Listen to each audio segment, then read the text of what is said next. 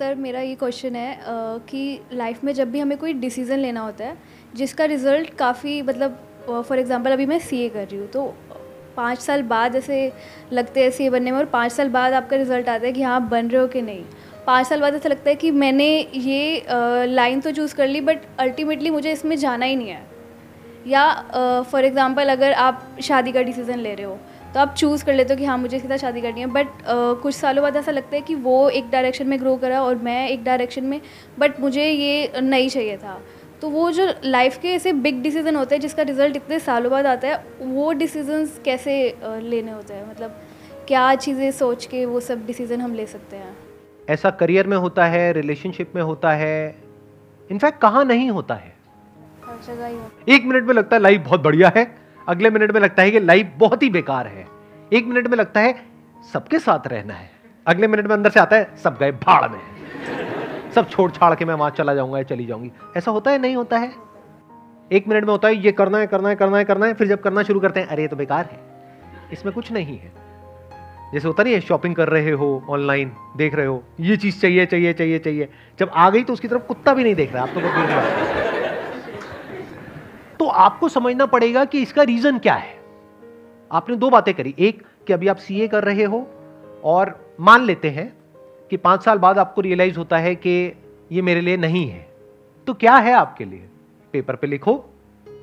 Paper पे आपने एक तरफ़ लिखा सीए दूसरी तरफ़ मानो लिख दिया सीएस सीएस मुझे करना है सीए नहीं करना है।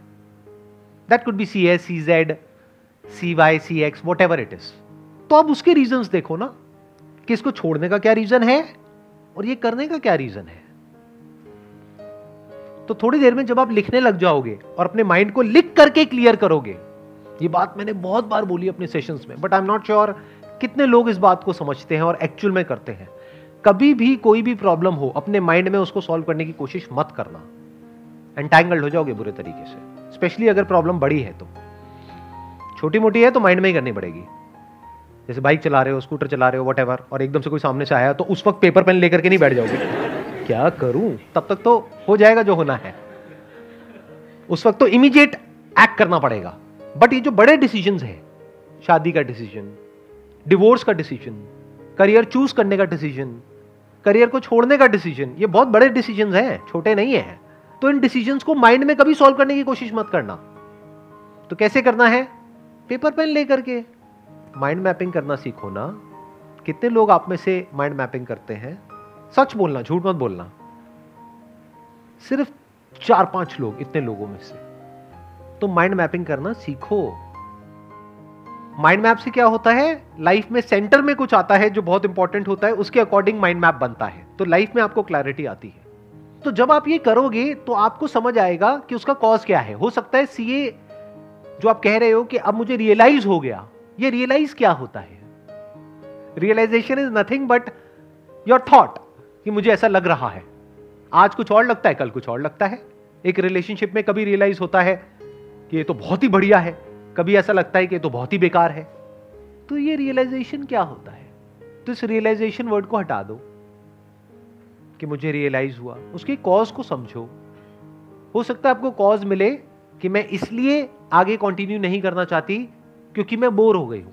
हो सकता है कॉज मिले क्योंकि इसमें बहुत एफर्ट है। ध्यान से समझो इन माइंड की गेम्स को। ये माइंड की गेम्स है हमारी, जो माइंड गेम्स खेलता रहता है आपके साथ में। तो पहले आपको कॉज को समझना है। हो सकता है कॉज मिला बोर्डम तो दूसरी तरफ़ देखो ना पेपर पे क्या लिखा हुआ है। सी एस बोर्डम तो वहाँ भी है, टक्कर का ही है। सही कह रहा हूँ, गलत कह रहा हूँ। या तो आपने लिखा होता दूसरी तरफ़ बंजी जंपिंग मैं ये बंजी जंपिंग का वहाँ पे ऋषिकेश में जाऊँगी, वहाँ पे सेटअप करूँगी और खुद बंजी जंपिंग करूँगी डेली और लोगों को भी करवाऊँगी। तब लगा कि हाँ कुछ डिफरेंस है। एक तरफ़ सीए लिखा हुआ है, एक तरफ़ सीएस लिखा हुआ है। टक्कर के हैं दोनों। ऐसे ही बॉयफ्रेंड गर्लफ्रेंड में कन्फ्यूज़न हो या पति पत्नी में कन्फ्यूज़न हो तो दूसरी तरफ़ लिखो किसी का नाम।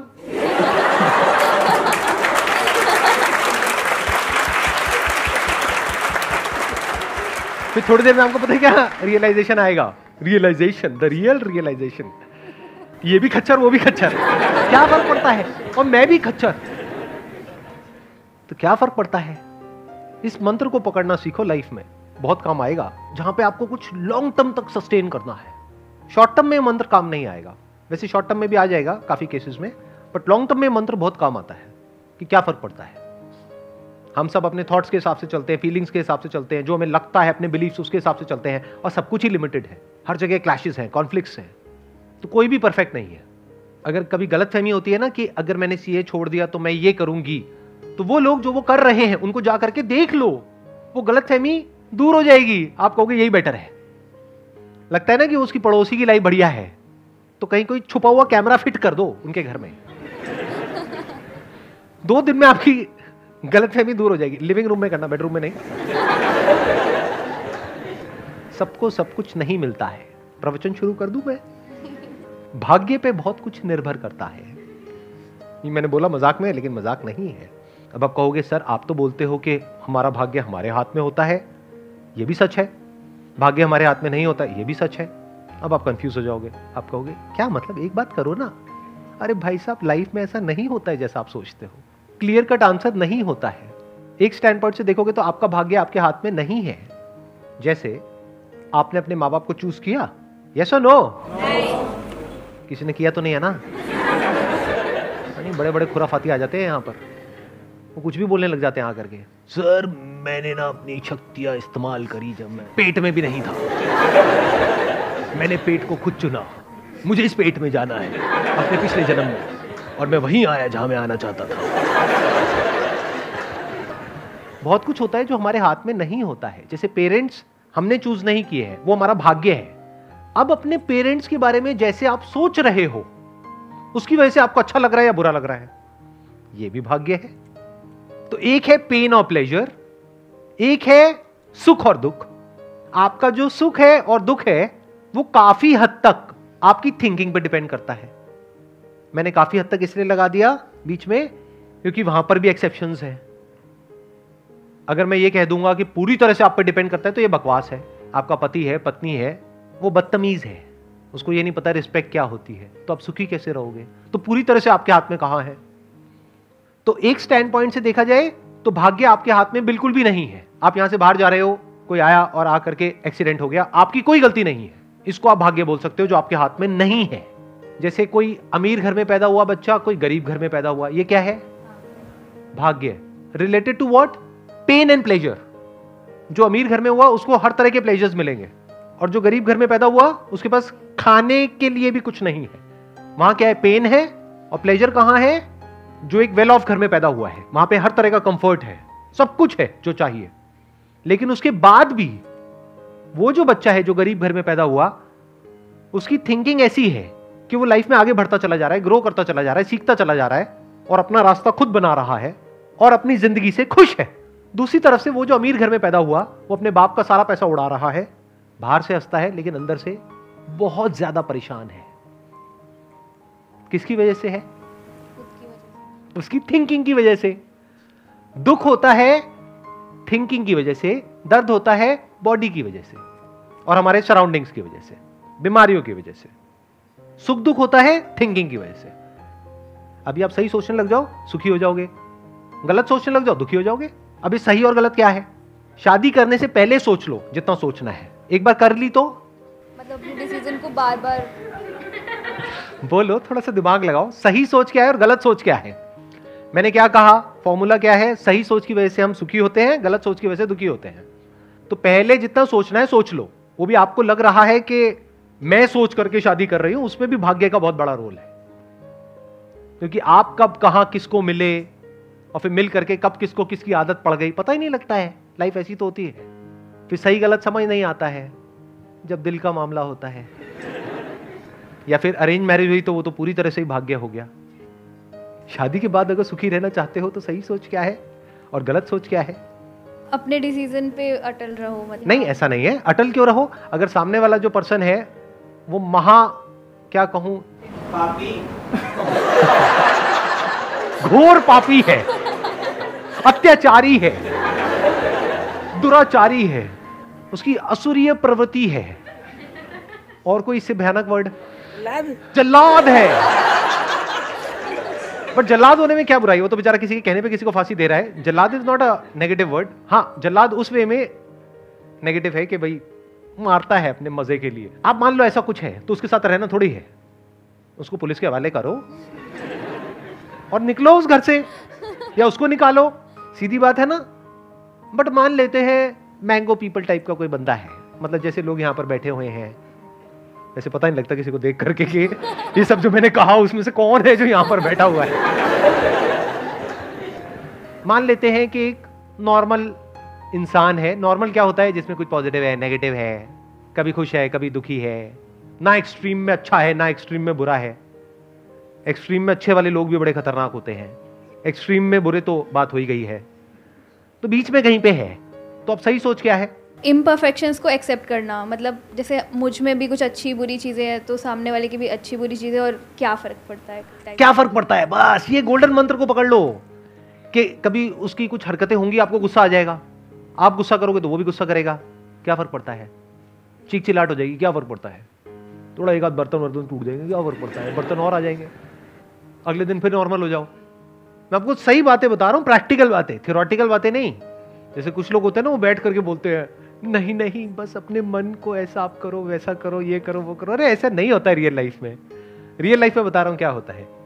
लड़ाई झगड़ा ये वो थोड़ा बहुत कहा सुनी और जब बोलने पे आते हैं तो पता नहीं क्या क्या बोल जाते हैं।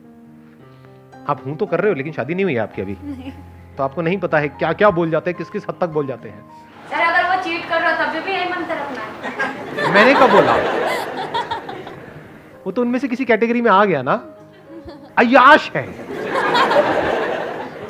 धोखेबाज है। बेवफा है। कुछ वर्ड छूट गए होंगे, अभी भी आप समझ लेना इशारों में कि अगर ऐसा कोई है तो छोड़ दो। बट अगर मैं कह रहा हूँ ना, बीच में कहीं पर है, नॉर्मल इंसान है, बेचारा है, आप बेचारी हो, ठीक है, क्या फ़र्क पड़ता है? तो ऐसे जब आप समझ लेते हो चीज़ों को और ऐसे सोचने लग जाते हो तो अब आप चिल हो जाते हो। चिल पता है ना क्या होता है? क्या होता है? एक ना तो एक्सट्रीम किस मतलब किसी भी इमोशन को एक्सट्रीमली नहीं लेना। अब फालतू की एक्सपेक्टेशंस ही नहीं है ना माइंड में। फालतू की एक्सपेक्टेशन तो जड़ है सारी की सारी प्रॉब्लम की। कि मेरा पति ऐसा क्यों नहीं है? मेरी पत्नी ऐसी क्यों नहीं है? रोज सुबह उठ करके मेरे माँ बाप के पैर क्यों नहीं छूती है? अरे वो सुबह उठती नहीं है टाइम से।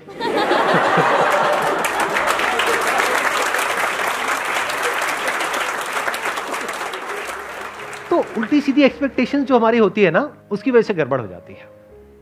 तो कोशिश करो, अगर किसी से शादी भी कर रहे हो, अगर कर रहे हो तो करनी नहीं करनी, आपकी मर्ज़ी। तो ऐसे इंसान से करो जो थोड़ा रियलिस्टिक सा हो प्रैक्टिकल सा हो। जब थोड़ा टाइम स्पेंड करोगे, कुछ मीटिंग्स करोगे, अगर अरेंज मैरिज है और लव मैरिज करोगे, तब तो पता लग ही जाएगा। दो चार छः महीने में पत्ते खुल ही जाते हैं एक दूसरे के। तो कोशिश करो कोई ऐसा इंसान हो जो थोड़ा सा प्रैक्टिकल हो। आपको जवाब मिल गया है? Seventy percent. आप पक्का सीए के स्टूडेंट हो। मैंने इतनी मेहनत करी उसके बाद भी आपने मुझे सत्तर परसेंट दिए। क्या रह गई कमी? तीस परसेंट कहाँ पर कमी रह गई? जैसे आपने बोला कि जब हमें कोई करियर वगैरह चूज़ करना है तो पॉइंट्स नोट कर लो और कंपेयर करो। तो कंपैरिजन भी तो हमारे इमोशंस से उठ के ही आएगा। मतलब इमोशंस को हटा दो। जब आप लिखते हो तो इमोशंस हट जाते हैं। ये भी आपको एक बहुत बड़ा सीक्रेट बता रहा हूँ। इमोशन सारे यहाँ पर है। फीलिंग्स में आप ट्रिगर होते रहते हो। तरह तरह का केमिकल लोचा होता है तरह तरह के सेंसेशंस होती हैं, उसके अकॉर्डिंग सब कुछ चल रहा होता है। जब लिखने पे आते हो तो प्रैक्टिकल हो जाते हो। जैसे एग्ज़ाम से पहले इमोशंस अपनी चरम सीमा पर होते हैं। मतलब अंदर बहुत ज़्यादा डर लग रहा होता है एक्साइटमेंट हो रहा होता है। तरह तरह के इमोशंस अंदर चल रहे होते हैं, पता नहीं क्या होगा, क्या नहीं होगा। जब एक बार वहाँ पर आप चले जाते हो और लिखना शुरू कर देते हो, उसके बाद इमोशंस कहाँ होते हैं? कभी ऑब्ज़र्व किया है इस चीज़ को? मतलब सिर्फ़ मैं कह रहा हूँ तब यस बोल रहे हो या एक्चुअल में ऑब्ज़र्व किया है? एक्चुअली ऐसा होता समझ गए ना मैंने क्या बोला है? तो लिखो। The moment you write it down emotions खत्म हो जाएँगे थोड़ी सी देर में। मतलब दो चार पाँच मिनट तक रहेंगे लेकिन अगर आप एक डेढ़ घंटा दो घंटा चार घंटा कहीं पीसफुल सी जगह पर बैठे हुए हो हल्का सा कोई म्यूज़िक लगा लिया है माइंड मैपिंग कर रहे हो या पेपर पे कुछ लिख रहे हो कुछ ड्रॉ कर रहे हो और कलरफुल स्केच पेन्स रख लो उससे कुछ बना रहे हो तो थोड़ी देर में आप देखोगे, आप एक फ्लो की स्टेट में चले जाओगे। इमोशंस आपके ऊपर हावी होना बंद हो जाएँगे। आपके अंदर से ही आपको जवाब मिल जाएगा। क्लियर चीज़ें समझ आने लग जाएँगे। सोल्यूशन समझ आ जाएगा कि अच्छा अब मेरे को ये छोड़ने का मन कर रहा है, छोड़ती नहीं हूँ, कुछ और करने का मन कर रहा है। फॉर एग्ज़ाम्पल डांस म्यूज़िक एक बार जा करके देखती हूँ। जब जाओगे, गाओगे और सारे बाहर भाग जाएँगे, कमरा छोड़ करके तो फिर वापस ये पे आओगे। अब कितने परसेंट मिले मेरे को? Hundred percent. Hundred percent?